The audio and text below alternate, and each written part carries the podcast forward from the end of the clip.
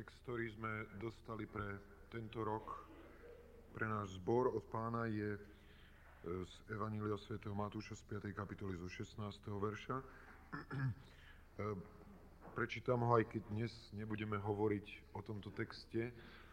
A bol by som rád, keby sme hovorili e, a zamýšľali sa nad ním našu prvú nedelu.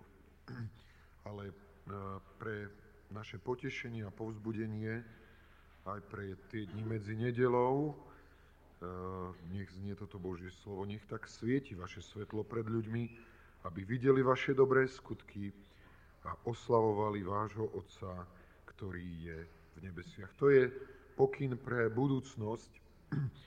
Ale ja by som sa chcel textom pre dnešný deň vrátiť ešte trošičku aj do minulosti, do toho starého roka.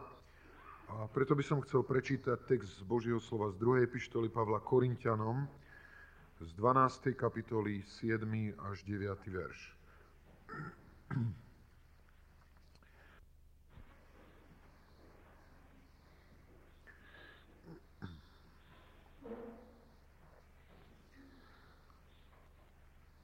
Názov tejto témy je parašutisti, tranie alebo ostne a milosť.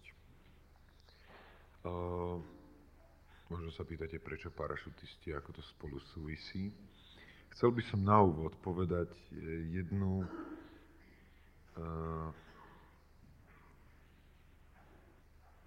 históriu, ktorá sa môže udiať. Predstavte si, že ste uh, pasažieri na lietadle, Neviem, koľko z vás už letelo, ja osobne som ešte neletel lietadlom nikdy v živote. A mám pocit od niektorých ľudí, od ktorých som počul, ktorí leteli menším lietadlom, že im nebolo všetko jedno, aj keď všetko v lietadle bolo v poriadku, stačili nejaké hupy vo vzduchu a človek mal pocit, čoho sa idem chytiť. Teraz si predstavte, že v takomto lietadle e, sa udeje nejaký problém. Začína horieť jeden z motorov. Z tej kabiny vybehne pilot a povie vám, musíme vyskočiť a opustiť toto lietadlo. Každému z vás podá padák, ktorým máte skákať von. Vytvoríte disciplinovanie rad, pretože všetci naraz nemôžu vyskočiť, musia skákať postupne. Otvorí dvere von a povie, nech sa páči. A teraz pri dveriach stojí jedna žena a hovorí do toho vetra, ktorý tam vzniká, hovorí, pán pilot, prosím vás, uh, nemohli by ste mi dať fialový padák radšej? A pilot hovorí, nie, to, čo som pre vás zaistil, je to najpodstatnejšie pre váš život. Prosím, skáčte. Uh, pristupuje ďalší pán a hovorí, pán pilot, prosím vás, uh, nemohli by ste mi dať uh, také vysoké čižmy až pod kolena a pokiaľ možné čo najdrahšie a čo najkvalitnejšie. A pilot len ukazuje na dvere a hovorí, prosím, skáčte. Pristupuje niekto ďalší a hovorí, pán pilot, prosím vás, nemohli by ste mi zaistiť, aby som počas toho pádu neprechladol? Pilot krúti hlavou a hovorí, ľudia, to jediné, čo som vám zaistil, je život. To je to najpodstatnejšie pre vás. Nič viacej pre vás nemá. Možno sa usmiete, poviete, toto je bláznivá história. E, taká sa v živote predsa nedieje. Keď si predstavíme samých seba v tom lietadle, sme šťastní, že aj nám sa ušiel padák. Ale v duchovnom obraze sa niekedy toto deje. Na lietadle, ktorým je horiaci svet, ktorého pasažiermi sme my, a ktorého pilotom je Boh, ktorý nám vo svojej milosti dal záchranu. A povedzte mi, stačí nám to? Stačí nám vedomie toho, že pre väčnosť sme zachránení? Stačí?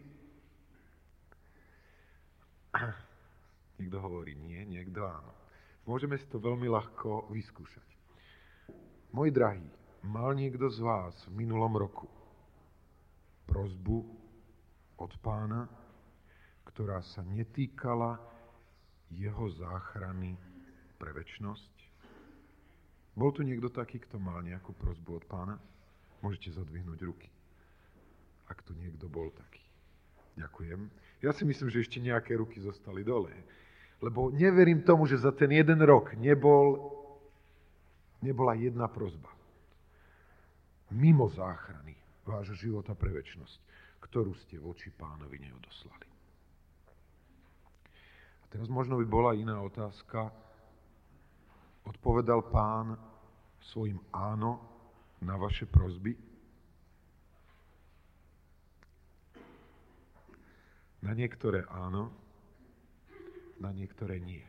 A možno je to zvláštne, možno bola nejaká vec, ktorá bola napísaná v tom modlitebných predmetoch na prvom mieste a Boh na ňu neodpovedal. Alebo dokonca povedal vyslovene v tom minulom roku nie. Čo urobia Božie deti? Dokážu Božie deti byť spokojní len s padákom a s ukázaním svojho pána na dvere s odkazom môj kríž, moja milosť ti stačí. Viete, to je situácia Apoštola Pavla, jedinečného Božieho muža, ktorý mal obrovské veci ktoré Boh uskutočnil v jeho živote. Množstvo ľudí bolo zachránených cez jeho službu. Ale v jeho živote bolo niečo, čo sa nazývalo ako? Osteň. E, čo si myslíte, bol osteň dobrý kozmetický prípravok, ktorý okrášľoval život Apoštola Pavla? Teraz som položil tú otázku tak, že sám by som na ňu nevedel odpovedať celkom presne. Lebo nakoniec prídeme ku tomu, že to bol vynikajúci kozmetický prostriedok, preto aby Pavel bol taký, aký mal byť. Ale bol príjemný tento prostriedok? Vôbec nebol príjemný. Viete, keď sa hovorí o ostni, tak e, si nepredstavujme kyticu ruží, ktoré sem tam majú nejaký osteň a dá sa im možno vyhnúť. Ale keď hovoríme o osni, tak si predstavme jedno zvieratko, ktoré, je ťa, ktoré ťahá nejaký pluch. A nechce ísť celkom tým smerom, ktorým chce ísť pán. A pán potom má taký zvláštny, aspoň v tých dobách, mal taký zvláštny bodec, ktorý to zvieratko aj za cenu bolesti dostal na to miesto a tým spôsobom, aby šlo ako malo ísť. Divili by sme sa Pavlovi, že ak mal ten pocit zvieratka zapriahnutého v záprahu, ktoré pri každej zmene smeru pocíti osteň, že mal túžbu, aby ten osteň bol zobratý raz pre vždycky. Neverím tomu, že by sme sa čudovali. Je to normálne. Ale čo odpovedá jeho majster na jeho modlitbu? Trojnásobnú modlitbu, Pavel, to, to nebola nejaká okrajová záležitosť. Na nej Pavlovi naozaj záležalo. Pavel hovorí, prosil som pána, zober prosím odo mňa tento osteň a Boh povedal, nie. Moja milosť, môj kríž, padák, ktorý som ti pripravil, je pre teba dosť. Stačí. Viete,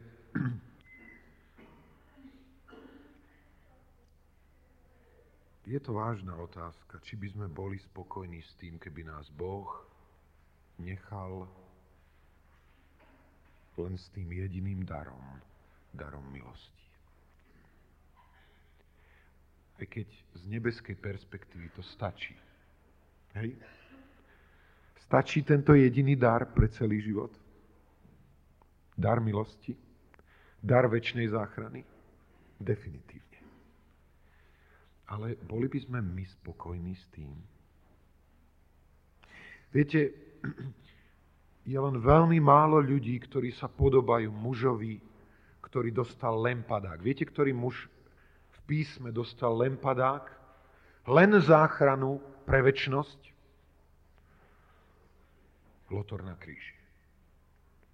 Nedostal nič iného, dostal len istotu, že sa s pánom Ježišom stretne, že bude s ním ale my všetci ostatní dostávame ďaleko, ďaleko viacej. Už to, že ma vidíte, je niečím, čo sme si nezaslúžili. Je niečím, čo je Božím darom. Už to, že sme mohli prísť na toto miesto. Už to, že máme uši a že sme schopní počuť. Sestrička Gaberová by nám mohla povedať o tom, ako je to vzácný dar počuť jasne a zrozumiteľne to, čo Boh hovorí do života. Máme pocit vďačnosti? Uh, istý brat mal dvojročné dievčatko, ktoré padlo do bazéna s vysokou vodou v dobe, keď tam nebol nikto prítomný. A vďaka Bohu, že tadiaľ nakoniec niekto prichádzal, kto uvidel to dievčatko, zachránil ho. A nasledujúce ráno si viete predstaviť možno modlitebnú chvíľu toho otca. Koľko vďačnosti a chvály tam bolo z jeho úst voči Bohu. Hovorí, páne, ďakujem ti, si taký úžasný.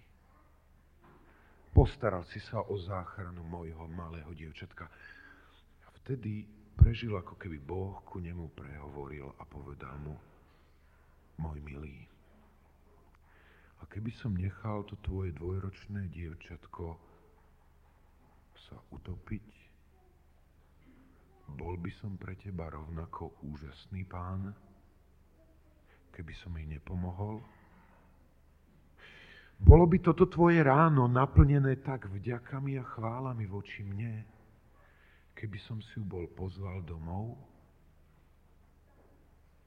Rozumiete tomu?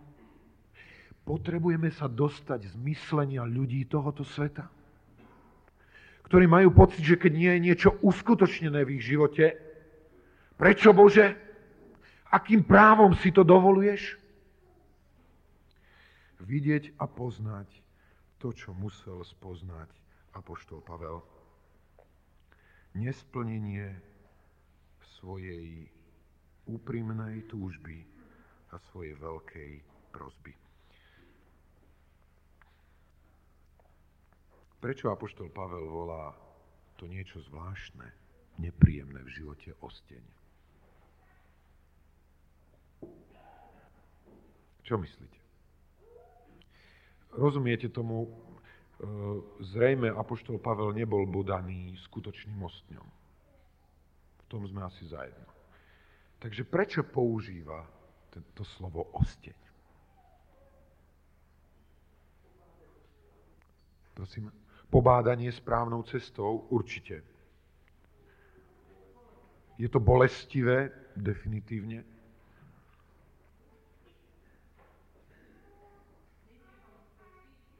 Denne ho musel cítiť? Áno, bola to pravidelná záležitosť. To nebolo tak raz za 4 roky. Ale možno, že to slovičko osteň dal preto, aby sme každý z nás mohli za toto krycie meno dosadiť niečo z nášho života.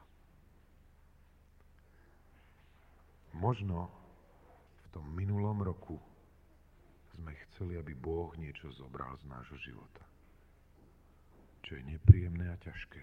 A my chceme hovoriť o tom, čo to môže byť. Čo mohlo byť ostňom v tele Apoštola Pavla? Jedna z vecí. Apoštol Pavel bol slobodný muž. A jedna z vecí, s ktorou sa musel potýkať, bola otázka pokušenia. Pokušenia v tele. My vieme o tom, že prechádzal obrovským zápasom. Tam v tej 7. kapitole je to jasne vyjadrené, kde hovorí, aj keď viem, čo je dobré, konám to zlé, ktoré nechcem. Biedný a človek, kto ma vytrhne z tela tejto smrti. Pavel veľmi detailne poznal otázku pokušenia v tele. Na mnohých miestach o tom píše. Nečudujeme sa, že by Pavel chcel, aby Boh zobral túžbu piť zo zakázaných vôd. Iný iná možnosť. E, tam Apoštol Pavel píše, že je mu daný do tela aniel, satanáš, aby ho ešte tvrdšie pohlavkoval. Zažíval Apoštol Pavel pohlavky? Fyzické, myslím teraz. Áno? My sme si o tom hovorili. Nie len pohlavky. Údery palicou, údery korbáčom, Apoštol Pavel stál z očí v oči znovu a znovu nepriateľom, ktorí stáli oproti nemu a chceli jeho utrpenie a jeho smrť. Divili by sme sa, že Pavel chcel, aby boli odstránení odporcovia z jeho života.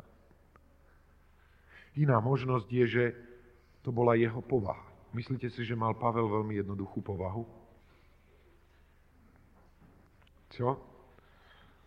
Bol Pavel muž, ktorý sa dokázal hádať?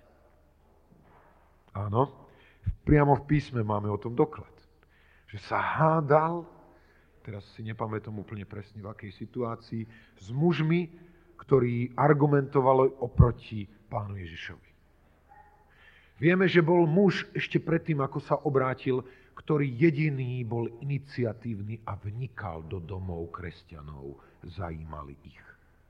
A potom, keď mali byť súdení, tak Pavel bol ten, ktorý zdvíhal svoju ruku, aby povedal, nech sú zabití a usmrtení. Pavel bol ten muž, ktorý bol iniciátorom výpravy, trestnej výpravy do Damašku. Chcel zlikvidovať kresťanov kdekoľvek sa nachádzajú. Ale aj potom, čo sa stal kresťanom.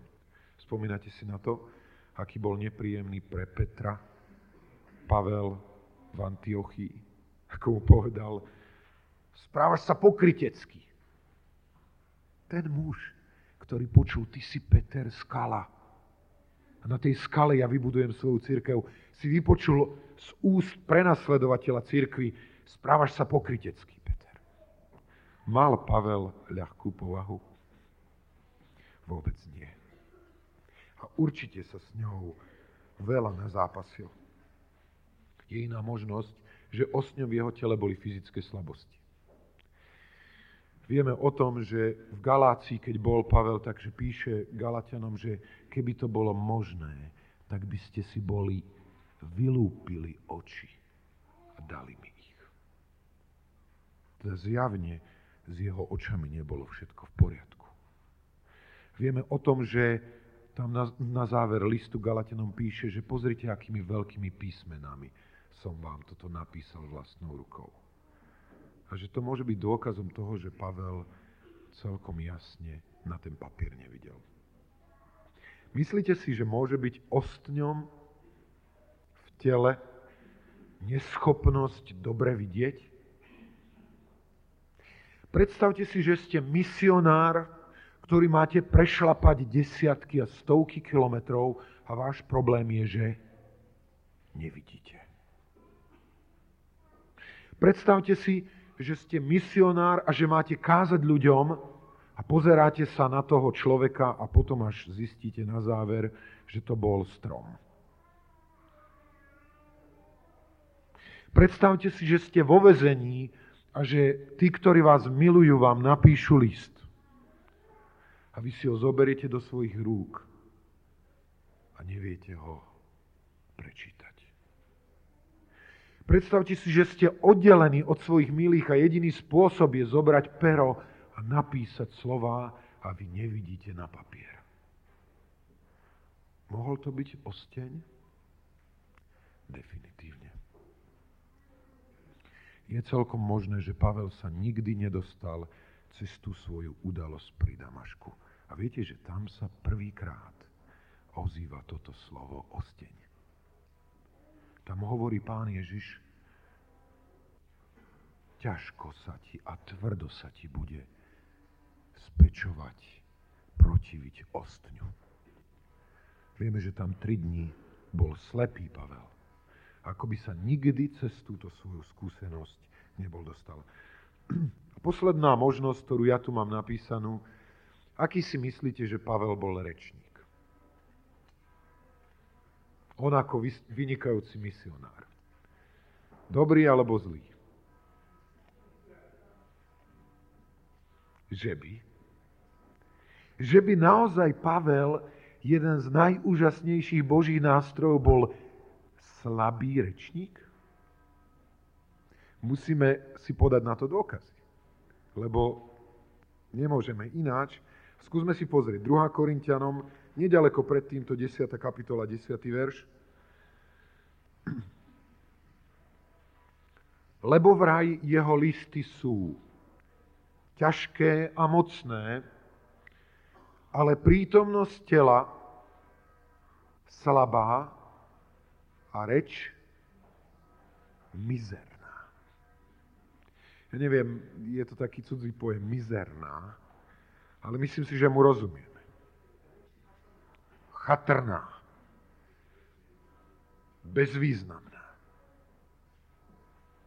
Nemyslím si, že takýmto spôsobom sa zvyknú popisovať vynikajúci rečníci. Pozrime si ešte 1. Korintianom, 2. kapitolu, 4. verš. Tam čítame 3. verš už. A ja som bol u vás v slabosti a v bázni a triasol som sa mnoho. Môžem taký veľmi voľný preklad tohoto povedať. Bol som taký prestrašený, že som sa zajakával. Taký nervózny, že mi vypadávali myšlienky. A to, že ste vôbec niečo počuli, bol to dôkaz Božej veľkosti a Božej moci. Myslíte si, že toto mohlo byť niečo, čo Pavel chcel, aby Boh od neho zobral?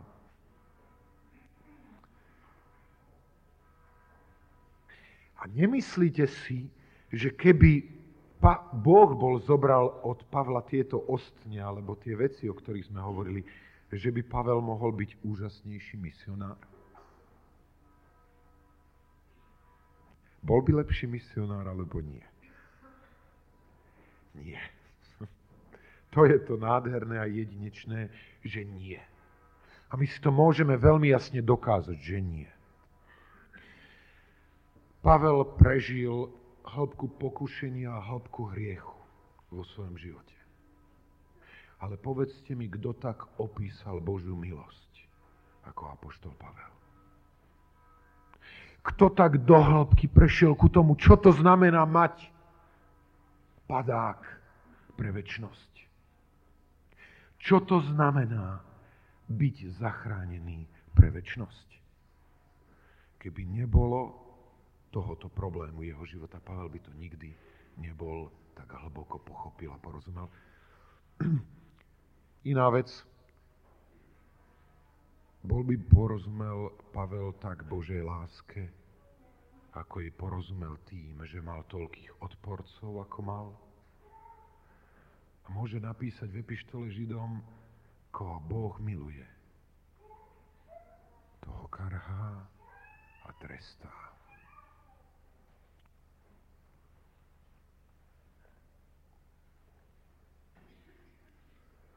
Pavel mal problém so svojou povahou, ale Boh si jeho povahu úžasným spôsobom použil.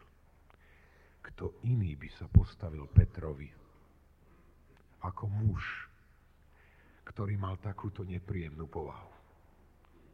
Kto iný by sa postavil vtedy, keď celé kresťanstvo malo sa stať židovskou sektou? Všetci kresťania mali byť obrezaní, a mali dodržiavať celý Mojžišov zákon. Kto iný by sa bol postavil a povedal, nie, v žiadnom prípade. Božia milosť je ďaleko viacej. Kto iný by sa postavil vtedy, keď boli kresťania, ktorí povedali, máme Božiu milosť a to znamená, robme si, čo chceme. A Pavel povedal, nejakým spôsobom tá milosť nás vedie ku inému spôsobu života. Boh si použil limitácie Pavlovho života.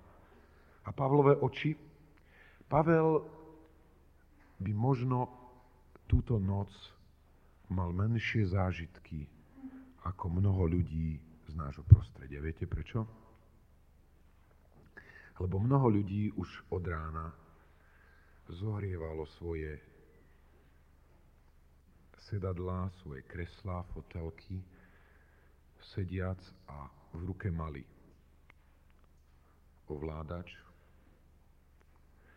a volili si kanály podľa svojej ľubosti, tí, ktorí mohli,